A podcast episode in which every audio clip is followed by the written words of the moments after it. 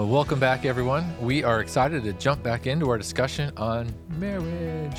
Should we say marriage? No, we say marriage. We say marriage. yes. Um, all right, we're talking about covenant today, which is a sounds like such a biblical word, um, but it's honestly a word that different tribes, different nations, uh, they've used throughout the generations, centuries. Um, it's a little different than what we would think about in marriage. Sometimes today we think of uh, a ceremony, we think of a legal document, we think of a promise. But in the Bible, it's the idea of a covenant, which is even deeper, you know, uh, than just something that you sign a piece of paper or that you just say some words in front of people. Um, relationships, it seems like uh, just like memberships to a gym, you know, Right. it's like easy in, easy out. There are going to be times that test your marriage. Uh, there's going to be good times. There's going to be challenging times. There's going to be times you do things well, then times you don't do things well. Times where you show great strength, and times where you are weak in areas and something happens, and it will test your marriage. Uh, and so, covenant is a deep conversation. I think it's so important to have. I think so too. And I think um, it's one to bring back because in our culture today, we don't use that term. I think a lot of churches have stopped using the word covenant because it's a churchy word. Yeah. But in replace of the word covenant, they use thing, they've used words like contract or agreement. But in our culture today, it's really easy to break a contract or really easy to break an agreement. And covenant really is something even bigger than those two things. And I feel like we've lost some of that. Yeah. Um, I feel like our culture today has gone to the place because covenant, biblically, a covenant was when two groups of people who had, you know, came together in agreement and what was theirs, you know, they just belonged to one another. They like Right. had an equal exchange. And I know you'll talk about that Yeah. in just a minute, but Yeah. Um, it, it was Yeah. It wasn't, this is mine and that's yours. right. It's ours. Yeah, and it became an our conversation. And I feel like in our culture today, there's a huge focus on um, self Yeah. and what about me? What about me? And, I, and there's like a pendulum swing, right? Because for so long, people felt like you would lose yourself, and there's been abuse. And so people have talked about um, needing to focus on yourself and take care of you as an individual, which is true. Yeah. We do need to take care of us. Um, but in this idea of covenant just gets lost because we start thinking about ourselves individually rather than like we are one. Yeah, and let's lean into that, right? Like, we don't like to say it, but we're a very selfish, you know, Human nature. human. Yeah, human, Human nature beings. is very Like, selfish. when we were kids, you know, we had to be taught, you know, to share, you know, or, you know, taught that the world doesn't revolve around you, right? That's where maturity kicks in. Like, Well, a two-year-old thinks that the world right, revolves around right. them, They but- just have to make a peep, and mom and dad run, Yeah. you know, and they cry, and someone puts food in their mouth. Hey, that sounds like a great life. But as you get older, you realize that you're in, you're responsible for other people, and you engage in a world that's bigger than just you. It's interesting. I was, I think, I was getting my hair cut, and I heard someone talking, and it sounds so good. It sounds so like right in the zone of what the world is talking about. And he's like talking to his barber, and for some reason, he was just like, "You want to know uh, the the most, the best way?" How did he say it? It was like, um, "The best thing I can do for my family is to be selfish." I mean, that's just the way he said it, and I know what he meant. Yeah. he meant like take care of him you know make sure that you are properly nourished rested you have some things that you do in life that bring you joy i mean totally get that but if we're not careful Yeah. we can over lean into what i want And it's just about you. yeah my and you feelings and first. me and, And- marriage is not going to work is it if, if, if both parties were all about themselves Right. what kind of marriage is that going to be Well, a very broken one because the idea of marriage is two individuals becoming one. And the only way that that works is when you begin to put the other person first. And so, again, I understand where it's come from because there's been a, an abuse where people lose themselves. But the pendulum has to swing back into like when we were um, even filming an advertisement for the marriage class we just recently did Yeah. at church we walked into a small boutique and the owner or the lady working there was asking us what we were doing and we said we were filming a marriage conference um, you know footage and she started to have a conversation she's like well maybe i'll send my um, Friend. friend to it um, she said her marriage is breaking down you know she's married to a really good guy she's just not loving him anymore you know She's not feeling it. she's not feeling it anymore it was just that he's he hasn't done anything wrong he's great but she's just Not attracted not to him. Not attracted. So it was really all about her and what Right. she wanted, and there was no, um, there was no covenant relationship Mm-hmm. at the conversation in that moment, and so she was going to lose a marriage. Years of marriage. Years of marriage. Yeah. She'd been married for 20 years or Something more, like that. something like that. She's going to lose that because of the idea of it's all about me. Yeah. And there's no sacrifice. And we don't like that word about sacrifice or about or putting somebody else first anymore. Yeah. And again, it's a it's a fine line because you know there are things like what do I need and what do I want like in our future and and those are healthy things. But if if you're in a healthy relationship, which that's what we're trying to build is healthy relationship, you want to help the dreams in your spouse's heart come true. They want to help the dreams in your heart come true. Um, but we can get so focused on what I want and what I need, and they're not doing what I want them to do to meet my need and me and me and me. And the whole idea of covenant and the whole idea of how God loves us and how he's connecting to us um, is not just, you know, about, it's not driven by selfishness, it's driven by love. And that word love is that word charity, like that New mm. Testament word in 1 Corinthians 13, where it says love is patient, love is kind. Love is, is, is going towards something or someone. It's a charity, it's an unselfish love, and it's a one directional love. It's Yeah. not, I'll love you so that you'll love me. It's not, I'll do this so that you'll do this for me. It's a choice, a decision to say, I will. That's why charity was so important because you're normally giving to the poor who cannot reciprocate, they cannot give to you back what you're giving them. But that's that foundational love. Like, it's, I'm not doing it so you can give it back. I'm doing it because it's the right you know the right action it's the right spirit and um, faithfulness covenant commitment that's really what we're digging into today Yeah. So why don't I? I see a couple of scriptures listed here. yeah so let's get into the scriptures and we're talking covenant which really then leads us to the idea of oneness and i think that's that's the word that's the word of the day like if you hear the word one or oneness you want to ring a bell like ding ding ding ding, ding. and it's Wish I had a because. God has made two separate lives, two separate people. He's done something miraculous. And that's what we're really trying to get across in this message today or this conversation is you didn't go through a ceremony. right. You went through a spiritual work, a spiritual and um, miracle that God made. He says, "I took two, and I've now made one." Yeah. That's so and from cool. that moment, you're no longer two. You're not separate. You were one. So you think on behalf of others. You think considering the other. Um, you're not two. You're not a bachelor anymore who's now moved into an apartment, and now you're two bachelors, well, bachelor bachelorette, okay. living living in an apartment, and you're just eating food together, having sex together, and you're just two living together, right? You are one, and you have to start thinking as one. And it, Right. and God calls you one. He never calls you two again. That's powerful. You- he Yeah. calls you one. He sees you as one, um, and that's and it's that's why it's permanent. You become a body, and so to to go back to being a bachelor or a bachelorette to separate it means you killed that body. There's no way to do it without killing it, right? Because you are now one body. Yeah. So as we get into this, because I want to let you read, I know we just mentioned scripture, A but I just want to make, yeah, one disclaimer. And that is, you know, we're talking about oneness, we're talking about covenant, and that there's, you know, you go into it with no back door. There's not Yeah. an option to leave.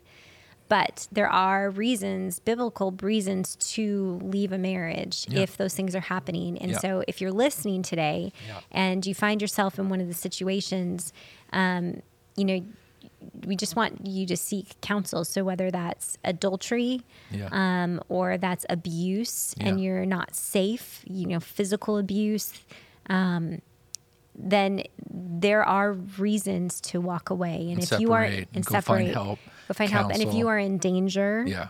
that physical danger, um, you know, then those are all reasons to step out to go get the help that you need. Yeah. um, to walk away. And that is definitely supported by scripture. So we just want to be clear with that. Yeah, because even if you are going to fight for the marriage, because you're you may be physical able to, danger. if you're in physical danger, and you, and you still maybe like, but I still want to fight for my marriage. You don't have to be in a place A danger. that you're in danger, Mm-hmm. right? You can you can both work on skills, both come and agree, but you don't have to be in constant fear Right. of your life while you're working things out if you choose to. Yeah, but today we're going to focus not so much on the reasons to leave, which would be like you said, the adultery or abuse, um, but primarily, too many people are leaving marriage for far less reasons. Right. They're like I said, they're not feeling it. They're bored. Uh, someone else is more interesting. You know, um, whatever. But it's just this concept that marriage is just easy in, easy out. Mm. It's just like changing a friend, you know, friendship, or just I, I'm done with that friendship group. I'm going to this friendship group, and it's more than that to God. Right. You are one. He has done something supernatural, and that's what we're talking about. So let's just go back to the scriptures Genesis chapter 2, verse 24, all the way back to the beginning of the Bible. Therefore, shall a man leave his father and mother and cleave to his wife, or join to his wife, and they shall be one flesh or one person. Yeah. And you hear these things, you hear them all the time, and it's so redundant or common. And it's like, no, you don't understand. like, this is what God said happened that you come from your homes and you make a new one home. You're one. And in my eyes, in God's eyes, you are one. You're not two separate people cohabitating. I'll say it again and again, but you are one in God's eyes. You have covenanted. It's different. It's not two people in a contract. It's not two people in an agreement. It's one. You are one. You see each other as one. Do you want to read the next one?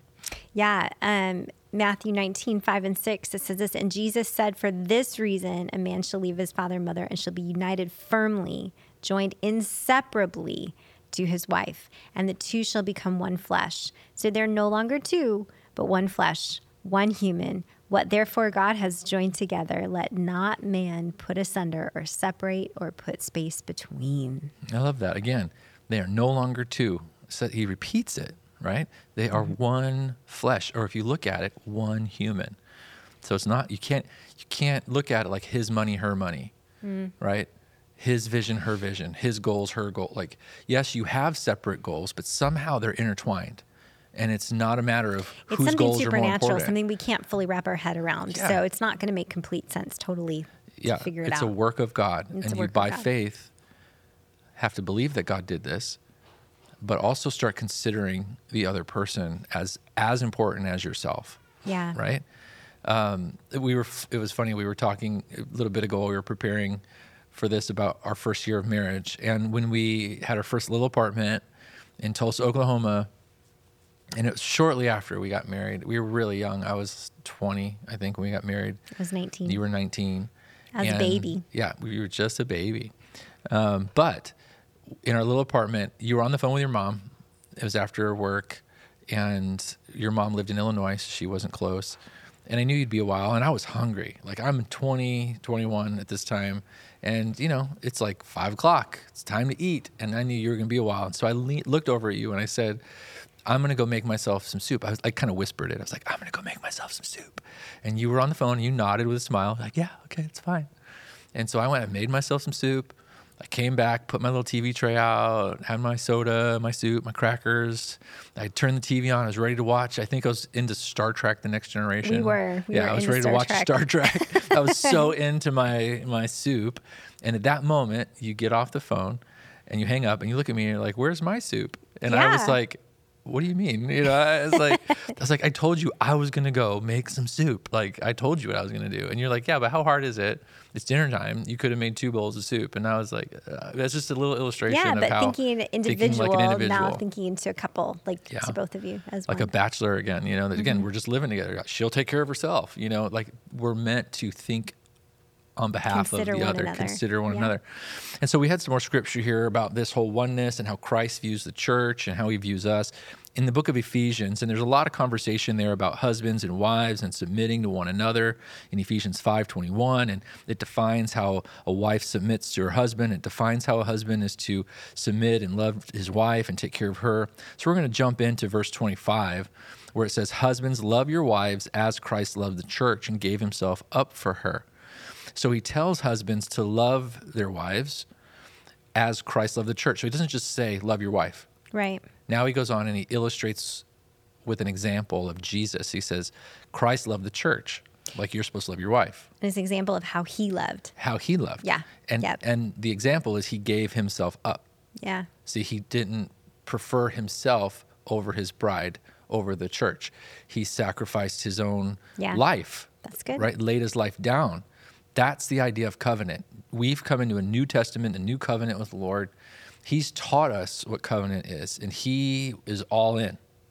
Right? He didn't keep one foot in, one foot out, and he gave himself up. It wasn't, well, to be selfish is the best thing I can do for the bride.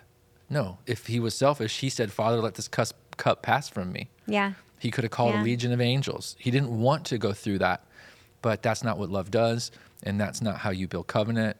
And we've been united with him as one. We're not seen as two.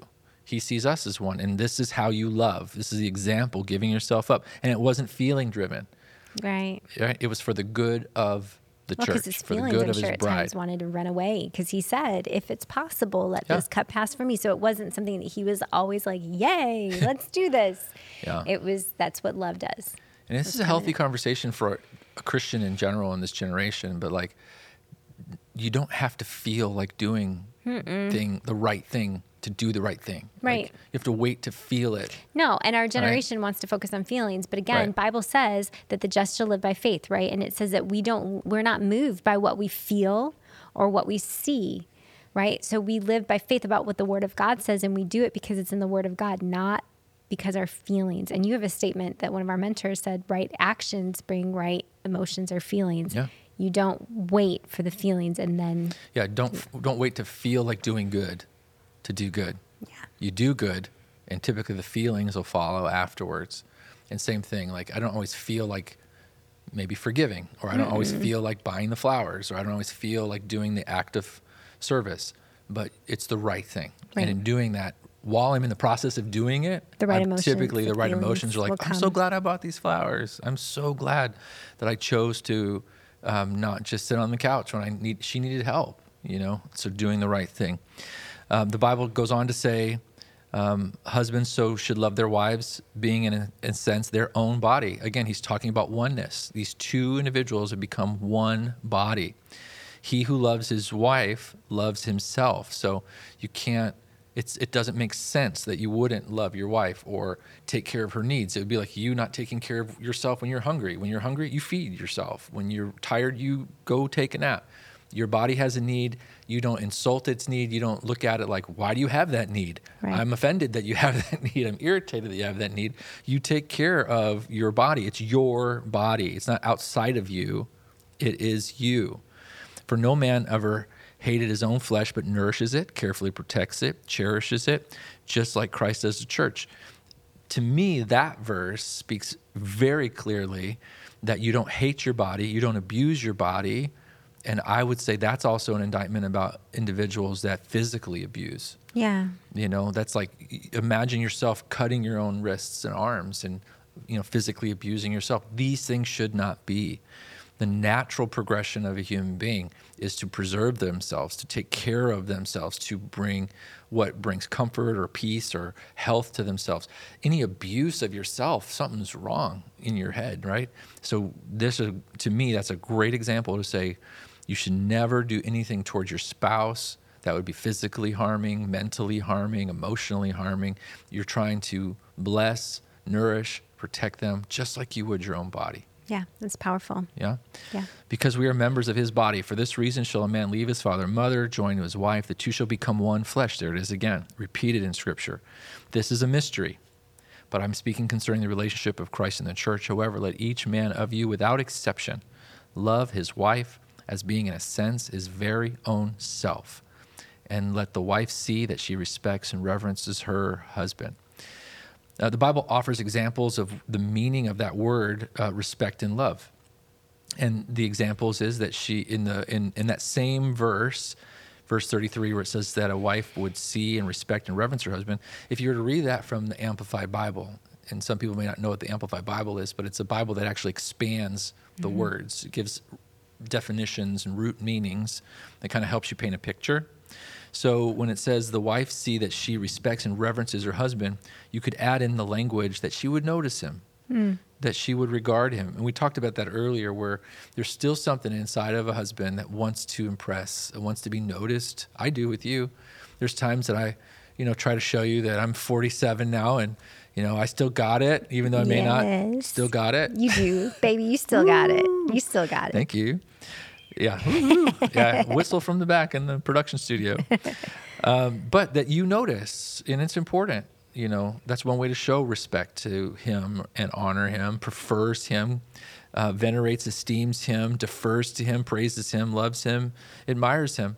Like there's just this sense of working together. Like I respect your opinion, you respect my opinion. You- It's, I- go yeah, ahead. it's beautiful. It's like honor. It's the you know, honor. it's just honor. I'm honoring you. I see the value in you. I see the greatness in you, and I let myself enjoy that, and um, I let myself um, see all that God's placed inside of you, and I value that. Yeah. And so, if I see that, I will treat you in a way that brings honor to who God's made you to be, yeah. Thank you. um, because I value that. And you've brought up a point about this conversation before um, that even though the Bible is saying, you know, husbands love your wives and wives honor and respect your husband, that doesn't mean that a wife doesn't need honor and respect, and it doesn't mean that a husband doesn't need love. Right. Right? Sometimes we've oversimplified it like a man needs respect and a woman needs love. The truth is, a man needs love too, Right. And a woman needs Right. respect as Well, well. but we we communicate those things differently, Right. and um, it, some of the ways we need to be taught to love our spouse is different than what we would do naturally. So the Bible gives us some prompts. gives us some prompts. Yeah. Well, it's just natural, right? Like I, the Bible teaches us to honor every person, right? I'm going to honor Right. honor people You're a because child of they're God. child of God. Yeah, man. exactly. So I'm going to honor them, you know, and, and I'm going to love them because the Bible tells me to love my neighbor, right? Right. And to walk in love, and God is love. So that's going to that's part of kingdom culture. So it's just going to happen regardless. But I think if this writing here was helping to bring alignment like hey guys you might be needing to see this a little bit more ladies you might need to see this a little bit more maybe Right. this isn't your natural bend maybe this isn't your natural bend these are some things that we're going to work on here and this is what this really means Yeah, I love it. All right, so you, you made a covenant, not an agreement. It's not a promise. You became one. Mm-hmm. Uh, treat the other person just like we learned in Sunday school. Treat the other person. the way you want Go ahead. the way you want to be treated You just always Well, I said it. thought you were gonna go. No, no, I I, say I saw you saying it, and I was like, "Say it." come Say on it. treat them the way you want to be treated treat the other person the way you want to be treated and it's that simple it still comes down to that and and you don't want to be treated like where the world is only thinking about itself like you want people to be unselfish you want people to think about others you want people to be generous and helpful and and and to help even when they don't feel like helping right Yeah. and you want to give the same thing um, think of the other person um, the way you want to be thought of. That's another way to say that. So, oneness. We're going to get into one big long passage of scripture, and then we'll kind of bring this conversation to a close about covenant. But it's just so important because I just feel like there's lacking language in the body of Christ right now about covenant and oneness.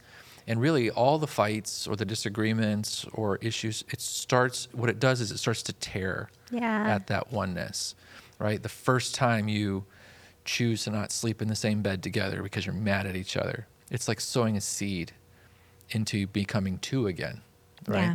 Or the first time you choose not to embrace one another because you're mad at each other, or you choose not to, whatever. Anytime you see any emotion or action or seed towards two, towards being individuals versus us, yeah or me instead of us, or I instead of us, you start to tear at the fabric of what it is that God's trying to create. that's powerful Um, so Malachi, or like I like to, if Italian, I'm Italian, so I like to call it the Book of Malachi. wow Right? Yeah, thank you. Another bad joke. Mal- Book of Malachi, you just chapter almost two. said it again Uh, it, maybe that's the way it is said. Maybe we'll get to heaven one day, and it'll be like God was like it was Malachi the whole time. You were totally right. wow Amplified Bible uh, talks about covenant, talks about marriage like this. And I just think it's important. Again, scriptures that we don't often discuss in church. That's why I love these podcasts. The Bible says this in verse 13, Malachi chapter 2. And this you do with double guilt. God's talking. You cover the altar of your Lord with tears. These tears are shed by your unoffending wives. that you divorced, that you might take heathen wives, and with your own weeping and crying, out because the Lord does not regard your offering or anymore accept it with favor. So the Bible's saying that God's his altar is filled with tears. The tears on that altar are heartbroken wives and husbands that left their wives to go get other wives. And the wives hadn't offended, but the husbands are just like, I'm out. I'm gonna go get another model, another younger version or, or heathen version or whatever. Verse 14. Yet you ask, why does he reject it? Because the Lord, hear this, because the Lord was witness to the covenant you made at your marriage hmm. between you and your wife, the wife of your youth. Wow. I mean, when I see that, I think of our wedding day and that it wasn't just this little ceremony, but that God, the God of the universe, we asked him to be present. Yeah. And he absolutely stood there at that altar with us. And he listened to our vows and he listened to our covenant and he did what we asked.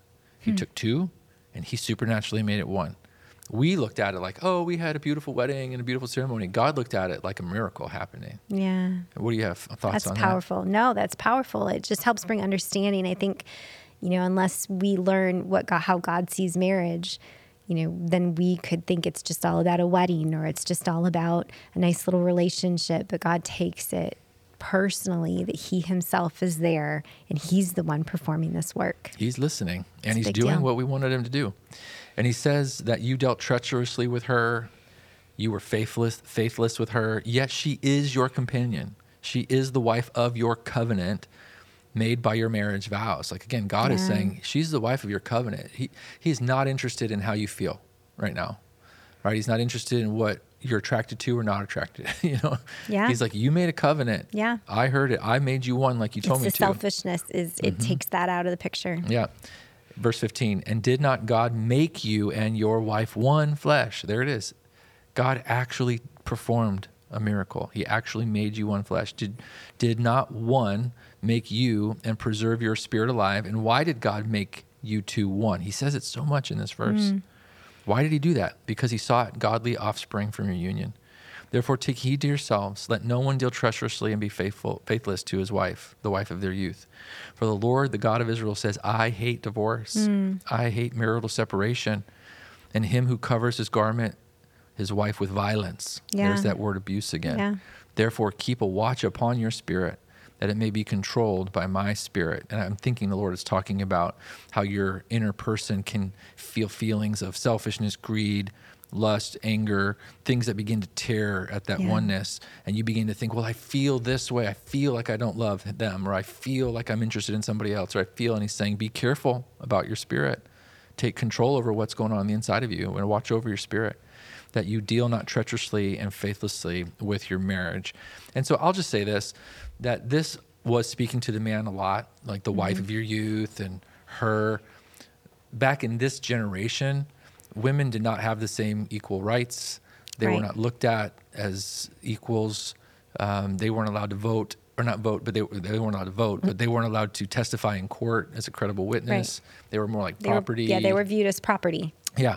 So obviously the Bible's going to lean heavily on the man deciding whether or not he's going to be faithful. Right, because the wife didn't have an option. Right. But in our day and age, I believe if this were written today, right. God would give equal challenge to both. to both parties. So don't leave your husband right. because you're not feeling it. Right. Because you get attracted to another guy. Right. Because you know there's challenges in the marriage that you got to work through. Right. Um, don't leave your husband of your youth. So it's it's a charge to both and. God i agree. hates divorce because not because he's trying to be religious not because he's trying to be churchy right. right?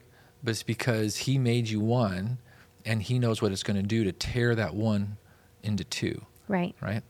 Yeah, that's powerful.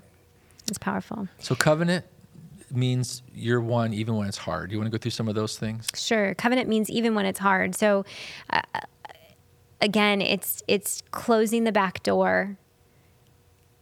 I think some of us enter into that marriage giving ourselves a back door and out. I'll love you until. Yeah. And covenant means even when it's hard. So hard can be when there's uh, tension or dysfunction or arguing, but hard can also be different seasons of life. Yeah. You know, um, when it's hard when the kids are little. You know, even for us, we have a, well, he's a young man now, but one of our children has special needs. And the divorce rate for parents with special needs kids is now up to 80%. Yeah. Why is that? Because it's tough. It's hard. It's hard. There isn't a break Yeah. from any of those kinds of things. So, um, the covenant, though, which I get ahead of myself a little bit too, is making the decision that we're in this together, Yeah. um, even when it's hard. Covenant means even when it isn't fun, Yeah. You know, medical issues or just not feeling happy. Covenant means it doesn't ask about our feelings. So, do I feel married? Do I feel attracted to them? Do I feel single? Do I feel like I want to do this? Covenant doesn't even allow space for those questions. Um, you made the decision, you're one. Yeah. And again, that's how God views us. I mean, God's consistent, which is great. His emotions are consistent. Ours can kind of go up and down, you know. But again, I don't ask myself, and I praise God, He doesn't ask daily, Do I love Kevin today? Am I committed to Kevin today? Has he been good today? Has he been bad today? Am I faithful? You know, God is consistent and He's He's- faithful because He's covenant with us. Yeah. And again, it's not like, do I feel like being a husband? You know what? The days you don't feel like being a husband, be a husband, right? The days I don't feel like serving, serve. The days I don't feel loving, love, you know, but that's language that has to come back to healthy marriages again. Like it's it's not all about what you feel like or and you can't even determine the health of your marriage based on how you feel all the time or or where you know your feelings can lie. You can be tempted to by other people to feel things that should never have been awakened in you, and so you have to go back to God's word. You have to go back to we're in covenant relationship, you know, with each other. I, I even thought about, you know, I'll love you until that statement I made a mm. minute ago. Like I'll love you until it's hard. I love it. I'll love you until you're sick, and I I don't want to deal with it. You know, I love you until you're old, and I don't want you to be old. I want you to look like this. I you know I want you to love me when I'm old. You know, Yeah. I want you to love me when I'm not the strapping 21 year old. You know that I, in my mind I still am.